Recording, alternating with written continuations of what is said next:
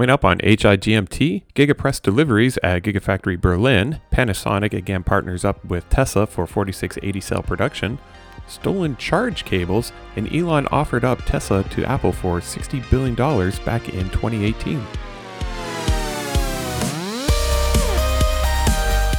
Welcome to How I Got My Tesla, the podcast of indeterminate length for Saturday, December twenty-sixth, twenty twenty, episode twenty-two.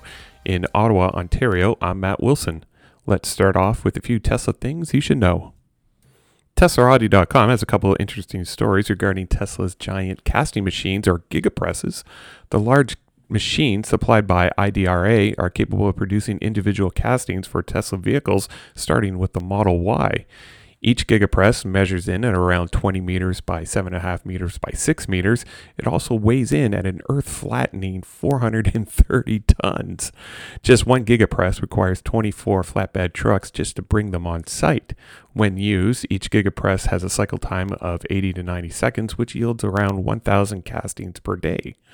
Each gigapress is now an important part within each gigafactory. In twenty twenty-one, Tesla is expected to announce an entire vehicle made from one single casting, thus reducing the overall parts count by quite a considerable amount. Recent images taken at the Gigafactory Berlin suggest that Tesla is already taking deliveries of the components tied to gigapresses. Recent drone footage shows flatbed trucks making deliveries and offloading gigapress parts within the area of the Gigafactory assigned to these casting machines. With the inclusion of these parts, it would appear that Tesla is already lining up for mass production of the Model Y as soon as the Gigafactory opens. In Tesla's Battery Day event last September, they unveiled plans to produce its own forty-six eighty cells, but this week we now know that Panasonic will also be producing the very same forty-six eighty cells. While Tesla has been working on its own battery chemistry for years, it has always collaborated with experienced battery cell manufacturers on their production. Panasonic has close ties with Tesla, occupying a considerable amount of space at Tesla's battery cell production plant at Gigafactory Nevada. By diversifying the production of the new forty-six eighty cells, Tesla can now focus on the manufacturing of its electric vehicle fleet and expanding its Gigafactory presence around the world. Now, I suspect that this arrangement will have a finite life expectancy. As soon as Tesla is able to produce the forty-six eighty cells at scale, it'll probably move away out from outsourcing and focus on the battery cell production to be more in-house and away from Panasonic and other providers. Uh, this reminds me of a lesson that Steve Jobs put into the culture of Apple, and that is not to rely on people for the critical pieces of infrastructure for your company. Electrek dot co has a cautionary story about Tesla's charging cables. The reports of charging cable thefts, especially Tesla cables, are spiking in Europe, and owners aren't exactly sure how the thieves are getting the cables, as they are usually locked at the side of the vehicle. Many of the victims are Tesla Model three owners, and they suspect that the thieves are able to get the cable by force in cold conditions.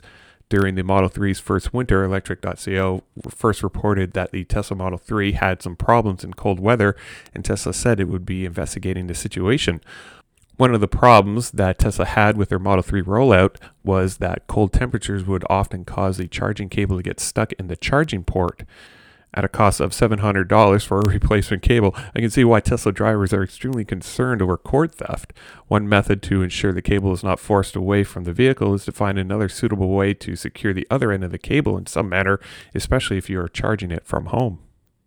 My news feed was again awash in one particular topic this past week, and that was the story of how Elon Musk approached Apple to possibly buy out Tesla in the early days of the production of the Model three, or production hell as Elon often refers to this time. Ars Technica dot com has a great article where they discuss Elon attempting to get a meeting with Apple C E O Tim Cook to buy Tesla, but Apple had declined to even take the meeting with Elon. Designing the Model three and setting up production was so expensive that Tesla's survival depended on the success of the Model three. If Tesla had not been able to start selling the Model three by volume by mid twenty eighteen, Elon would have been cash-strapped and probably would not have been able to pay off his multi-billion dollar debt. Apparently, at some point during the process, Elon became so worried about Tesla's survival that he considered selling the business. According to Elon's recent tweet, he was looking to offload Tesla to Apple at one-tenth the current market valuation, or for around sixty billion dollars.